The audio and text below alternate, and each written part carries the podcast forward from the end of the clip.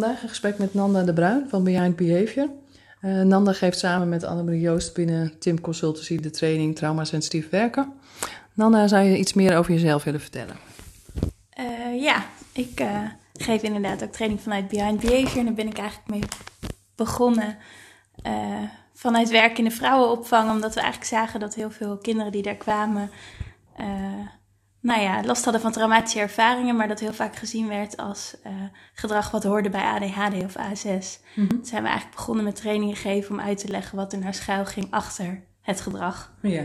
Uh, wat vaak trauma bleek te zijn. Mm -hmm. Dus op die manier uh, ja. ja, is het voor mij begonnen. Oké. En vandaar ook die naam Behind Behavior voor je bedrijf? Ja, gaat echt over het anders leren kijken naar gedrag. Dus niet kijken van hé, hey, dit gedrag is er en dat is lastig. Mm-hmm. Maar veel meer waar komt dit gedrag nou eigenlijk vandaan? Om ook bij de bron uh, ja, ja, te kunnen veranderen. Ja, want je zegt dat uh, soms worden daar andere diagnoses opgeplakt. Ja. Het idee dat, dat we daarin vaak het stukje trauma missen? Ja, absoluut. Ja. Uh, ik denk dat, dat in de opvang ongeveer 70, 80 procent van de kinderen die binnenkwamen ofwel ADHD ofwel A6 of een combinatie van beide had. Mm. Uh, waar eigenlijk gewoon een chronisch patroon van huiselijk geweld bijna altijd achter bleek te zitten. Waardoor het hyperalerte, het hele oplettende, het niet kunnen concentreren van die kinderen eigenlijk heel logisch gedrag bleek te zijn. En mm-hmm. ook uh, nodig gedrag, overlevingsgedrag. Ja. Ja. Oké, okay, mooi dat je het ook zie, zo, zo ziet, overlevingsgedrag. Gedrag wat kinderen nodig hebben gehad. Ja. En, en waar hebben ze het dan voor nodig gehad? Nou, als uh, bijvoorbeeld je ouders thuis heel vaak ruzie met elkaar hebben, dan uh, word je ontzettend alert. Je gaat opletten, je gaat op je tenen lopen, je gaat kijken van goh, wanneer kan de uitbarsting komen, zodat je jezelf psychisch en eventueel ook lichamelijk uh, daarop kunt voorbereiden. Mm-hmm. Dus psychisch bijvoorbeeld door je af te sluiten, um, lichamelijk bijvoorbeeld door naar boven te gaan of door je kleine, kleine broertje mee naar boven te nemen. Ja. Uh, maar dat heeft wel als gevolg dat eigenlijk al je antennes de hele dag aanstaan. Mm-hmm. En, uh, en dat is maar goed ook, want op die manier kun je je goed ja. voorbereiden op een niet veilige situatie. Ja. Maar die antennes gaan in wel veilige situaties, bijvoorbeeld op school, niet meer uit. Mm-hmm. Ja. ja. En, en waardoor komt dat die, dat die niet meer uitgaan? Nou, eigenlijk is je stresssysteem uh, chronisch aangezet. Die kan niet meer goed onderscheiden wat veilig is en wat niet. Mm. Heeft er ook mee te maken dat de onveiligheid die je ervaart in de thuissituatie, dat zou eigenlijk je veilige haven, veilige basis mm. moeten zijn. Ja. Uh, ja, je stresssysteem is eigenlijk uh, ontregeld op die manier. Ja. En triggers, um, nou als voorbeeld bijvoorbeeld je vader heeft een rode trui aan terwijl hij je moeder slaat, dan kan het maar zo dat als de leerkracht een rode trui aan heeft, ja. dat jij weer even teruggaat naar het moment mm-hmm. van uh, dat vechten thuis. Ja. ja. En hoe zie je dat dan bij kinderen? Waar merk je dat ze op zo'n moment even weer terug zijn in die situatie? Heel verschillend. Sommige kinderen trekken zich volledig terug. Uh, dus eigenlijk ja, dan lees je vaak dat ze niet aanwezig zijn. Mm-hmm. Uh, Sommige kinderen krijgen juist woedeaanvallen, worden heel druk, kijken veel om zich heen, uh, lijken soms ruzies uit te lokken. Ja, zowel in, ja, naar binnen toe als naar buiten toe uh, kan dat zich uiten. Ja. je zegt, ze, ze lijken ruzies uit te lokken? Ook dat interpreteer je iets anders? ja, um, wat ik bijvoorbeeld wel vaak teruglees, is dat, dat kinderen dan liegen over wie er begon hm. of wat er gebeurde. Terwijl als ik er dan naar kijk, uh, ik dan vaak het idee heb dat kinderen al lang uit hun raampje, uit hun window of tolerance geschoten waren. Mm-hmm. Waardoor ze eigenlijk helemaal niet meer konden nadenken. En dat wij als volwassenen dan wel van ze verwachten ja. dat ze nog logisch kunnen nadenken en ook de taligheid ja. hebben om daarover te vertellen. Terwijl als je mensenbrein uitgeschakeld is omdat je in de overlevingsstand staat, dan. Mm-hmm wil praten helemaal niet meer zo goed. En logische verbanden leggen ook niet. Ja. En kinderen hebben dan gewoon heel vaak een blackout en weten niet meer wat er nou echt gebeurd is. Ja. Wat dan door volwassenen weer soms geïnterpreteerd wordt als uh, liegen. Ja, want het kind moet nog steeds weten van wat hij gedaan heeft, is de interpretatie van een leerkracht. Ja.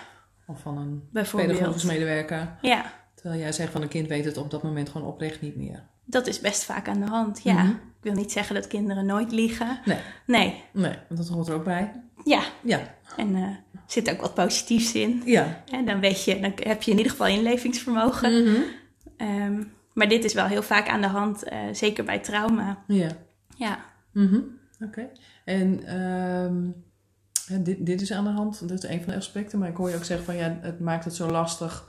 Doordat het ene kind wordt juist heel boos en opstandig. Terwijl een ander kind um, stil en rustig teruggetrokken wordt. Maakt het natuurlijk ook wel heel complex om het te signaleren door professionals. Ja, aan de ene kant wel. Uh, want het, het uitzicht op een heleboel verschillende manieren. Dat heeft mhm. natuurlijk ook uh, van alles te maken met dat we allemaal verschillende unieke mensen zijn, maar ook allemaal in verschillende unieke situaties. Ja. En ik denk dat temperament daar ook heus wel een onderdeel van is. Mm maar aan de andere kant is de centrale vraag in mijn optiek wel altijd: waar is dit gedrag een oplossing voor? Hmm. En uh, ja. hoe komt dat? Ja. Ja, een kind doet het niet voor niks. Nee. En ik uh, heb ook wel heel vaak van kinderen teruggehoord dat die vraag heel weinig gesteld wordt. Mm En in mijn optiek hebben kinderen daar zelf vaak ook nog best een idee over. Soms kunnen ze heel goed vertellen uh, waarom dat nou eigenlijk zo is. Mm -hmm. Alleen nou, moeten wij daar wel heel specifiek voor doorvragen. Ja.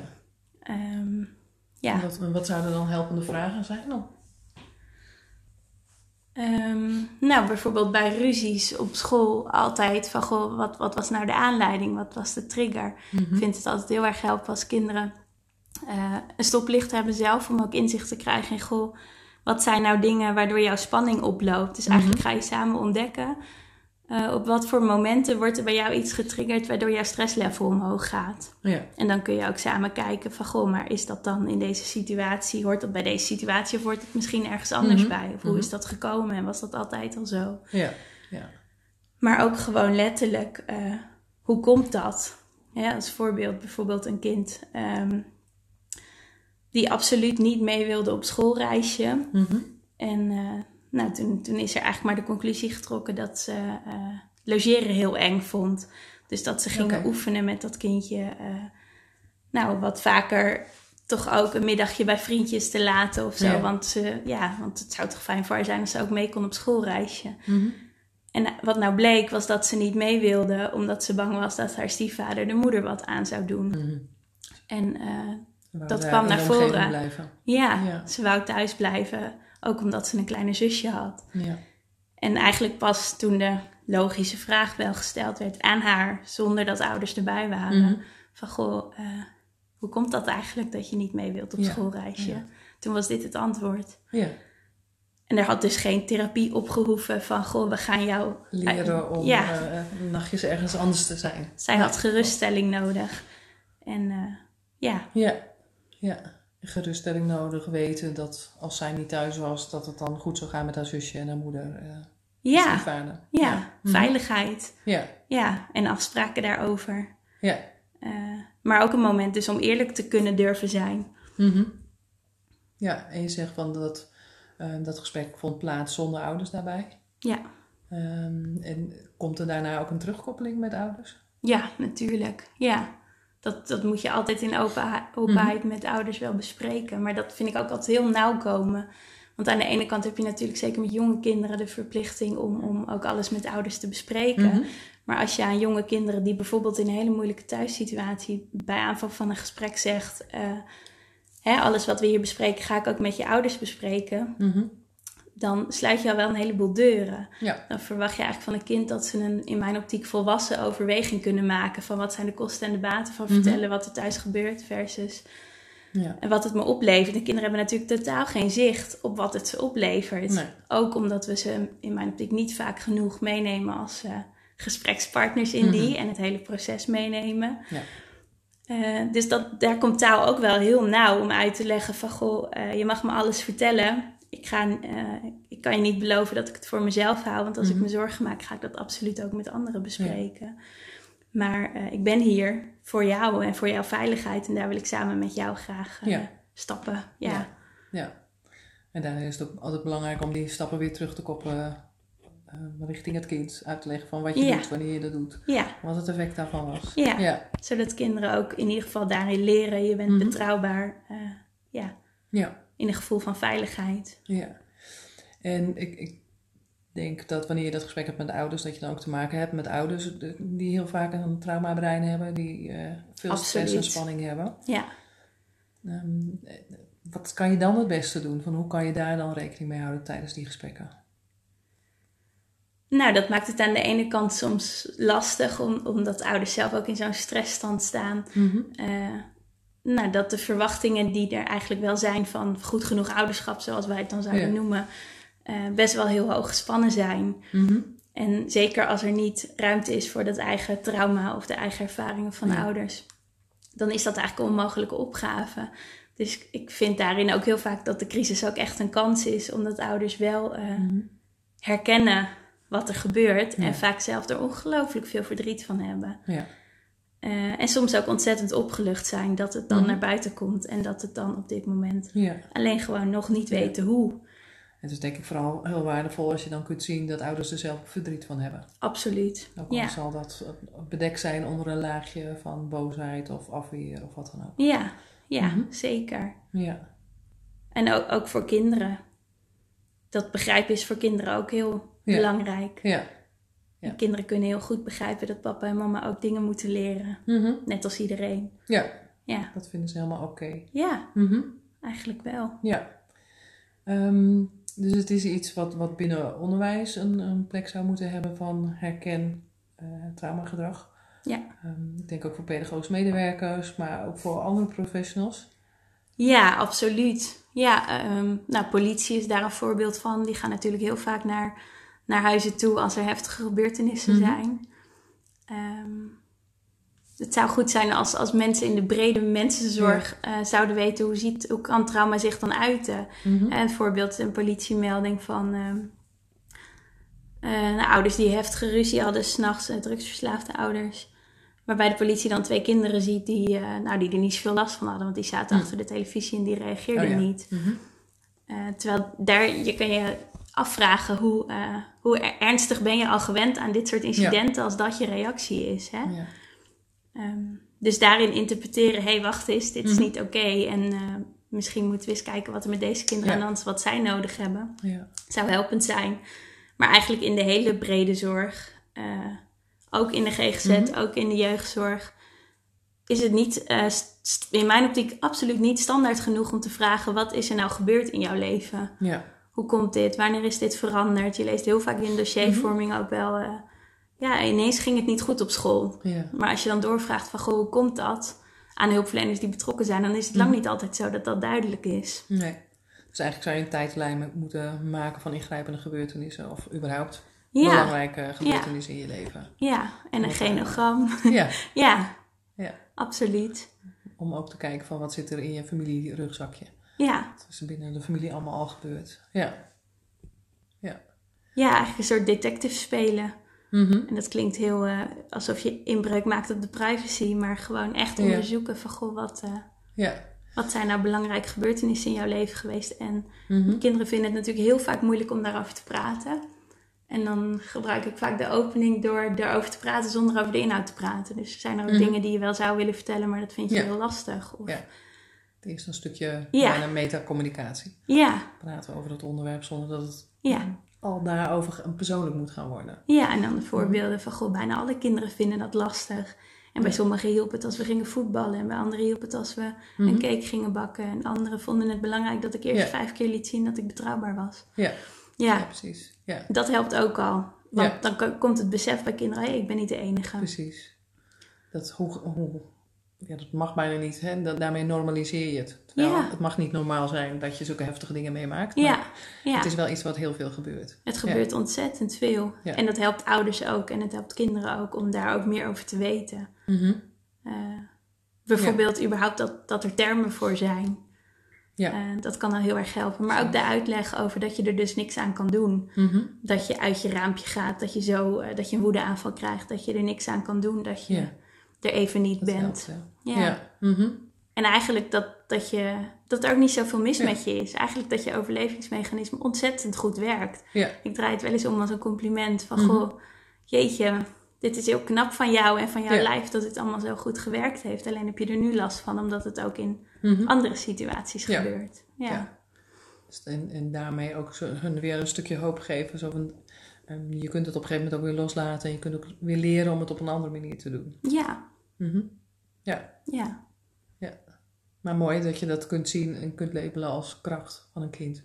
Ja, in die zin vind ik het woord stoornis ontzettend uh, storend. Mhm. ja. ja. Ja, dat voelt ook heel vaak als ballast natuurlijk. Uh, ja. Als je dat meekrijgt. Mm Ja. En um, ik denk voor kinderen natuurlijk ook heel erg belangrijk om te weten van, van hoe, ja, wat, wat heb je nodig om dat weer los te laten, maar wat kunnen professionals daarin betekenen? Ja, en, en in eerste instantie een niet oordelende houding, eigenlijk een soort uh, nieuwsgierige houding. Mhm. En ook echt het kind serieus nemen als gesprekspartner. Ja. Ehm, nou, meer kennis hebben over hoe ziet trauma er dan uit, welke, mhm. welke uh, gedragingen horen daarbij, maar ook welke symptomen horen daarbij. Ja. Uh, eigenlijk breder kijken. Mhm. Ja. ja. En als er symptomen zijn, bijvoorbeeld het niet kunnen concentreren, zie ik dan als een, een, een gedraging, een symptoom. Mhm. Kijken hoe dat dan komt en in welke situatie dat misschien anders is. Dus zoek naar uitzonderingen. Ja, en eigenlijk daarmee ook op het moment dat je gaat kijken naar gedrag van kinderen. Um, en wanneer je het er met elkaar over hebt en je denkt van goh, misschien heeft het kind wel ADHD, dat ook altijd de vraag wordt gesteld of de hypothese mee wordt genomen. Goh, misschien heeft het kind wel hele nare dingen meegemaakt. Ja. En kan er sprake zijn van trauma. Absoluut, ja.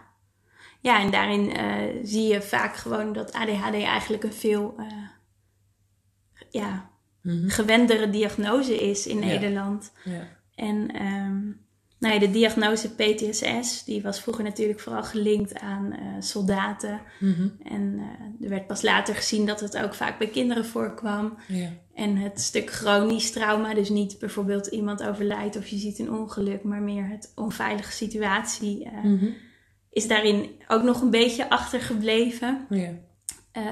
maar het is niet zo dat als je niet de diagnose PTSS hebt, dat je dan niet ontzettend veel last kan hebben van dingen die er gebeurd mhm. zijn. En uh, trauma is ook natuurlijk niet iets statisch, niet iets wat vaststaat, maar heeft te maken met, met jou, met je omgeving, met je copingstijl, met je mhm. veiligheid. Ja. Ja. ja.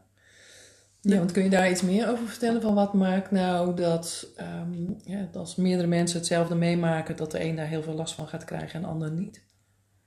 Ja, dat, dat heeft dus met verschillende dingen te maken. Maar als wij bijvoorbeeld samen hetzelfde uh, heftige auto-ongeluk zien gebeuren. Mhm. En jij wordt vijf minuten later uh, opgevangen door een vriend die jou een knuffel geeft. En ik moet mm. bewijs van nog twee uur in mijn, e-, in mijn eentje naar huis rijden in de auto. Dat kan al een hele grote, mhm. heel groot verschil maken. Ja. En uh, een gevoel van machteloosheid vind ik ook altijd een ongelooflijk grote rol hebben. Hm. Het helpt altijd als je het gevoel hebt dat je zelf iets hebt, hebt kunnen doen. Ja. Hè? Uh, Iets wordt ook veel traumatischer als je overlevingsmechanismen niet meer werken. Want dan, mhm. ja, dan kun je dus eigenlijk helemaal niks meer. Ja. ja. Daar heeft het veel mee te maken. Ja. Uh, Reactie van de omgeving, denk ik. Ja, absoluut. Uh, een voorbeeld daarvan is bijvoorbeeld uh, nou, dat erover praten of dat iets er mag zijn mhm. ongelooflijk helpt. Ja. Um, heel veel volwassenen hebben bijvoorbeeld vaak last van het verlies van een broertje of zusje waar dan vooral niet over mhm. gepraat is. Terwijl je merkt dat als het wel een plek heeft gekregen, dat de last ook veel minder uh, groot is. Ja, ja, absoluut. Ja, dus dat is belangrijk. Ook een omgeving waar mensen zijn waarmee je erover kunt praten of bij wie je kunt zijn, die ervan af weten. Zeker. Ja. ja. Dat is natuurlijk denk ik ook mooi van het project van Handle with Care. Want dat na, uh, na huiselijk geweld dat de politie um, ook een seintje geeft aan de school. Dat een leerkracht weet hey, er, is, er is gisteren iets heel naars gebeurd en um, ja, ja. kind heeft daar misschien last van vandaag. Of Absoluut. hoogstwaarschijnlijk last van ja. vandaag. Ja, dat is heel fijn en ontzettend belangrijk. Mhm. Maar uh, zou misschien niet eens meer nodig zijn als de eerste vraag als iemand te laat op school komt zou mhm. zijn: hey joh, hoe komt dat nou? Precies. Um, ja. Voordat we er iets van vinden of voordat je een briefje moet gaan halen. Precies. Of als een kind de, de, toets niet geleerd heeft of boeken niet mee heeft. Of, Precies. Uh, ja. Dat soort dingen. Ja. ja. Absoluut goed en absoluut blijven doen. Maar uh, ja, laten we proberen om dat ook voor, die omgeving ook voor alle kinderen te creëren die niet mm-hmm. dat seintje hebben gehad. Want die hebben misschien ook wel wat meegemaakt. Mm-hmm. Ja. Zeker. Ja, absoluut. Ja. Um, in het begin zei ik ook, ook al dat jij de training traumasensitief werken verzorgt. Kan je iets vertellen, uh, mensen misschien een beetje nieuwsgierig maken van wat er tijdens die training uh, aan bod komt? Ja, um, nou in eerste instantie gaan we het een tijdje hebben over wat, wat is trauma nou precies? Hoe mm uitzicht dat bij kinderen en bij volwassenen? En daarvoor gaan we ook wel een en ander uitleggen over hoe trauma zich in je, in je hersenen en in je lijf uh, eigenlijk uit. Mhm. Wat gebeurt er nou? Hoe komt dat dan dat je uitgaat? Of dat je heel boos wordt of iets anders. Ehm, en we gaan het heel erg hebben over een traumasensitieve houding. Dus hoe kun je mensen nou uh, op een manier daar... Uh, mooi. Ja, okay. daar gaan we het over hebben. Super, mooi. Um, wil jij zelf nog iets toevoegen waar je zegt, van, nou dat is nog even heel belangrijk om te benoemen? Uh, valt natuurlijk heel veel nog over. Valt heel veel te zeggen, ja. Wees nieuwsgierig, hm. denk ik vooral. Dat dat heel belangrijk is. Ja. Stel vragen. Vraag je steeds af als jij iets heftigs hebt meegemaakt, wat zou dan helpen? Mm Hoe zouden anderen jou dan moeten benaderen? Als je dat altijd meeneemt, dan uh, zijn we al een heel eind met elkaar. Precies. Ja. Dan, uh, dat vind je een belangrijke boodschap om mee te geven aan mensen als dat meer gaat gebeuren. Ja. Oké, dankjewel. Dankjewel voor dit gesprek. Jij ook. En uh, dan sluiten we voor vandaag deze podcast weer af. Um, bedankt voor het luisteren en graag tot een volgende keer.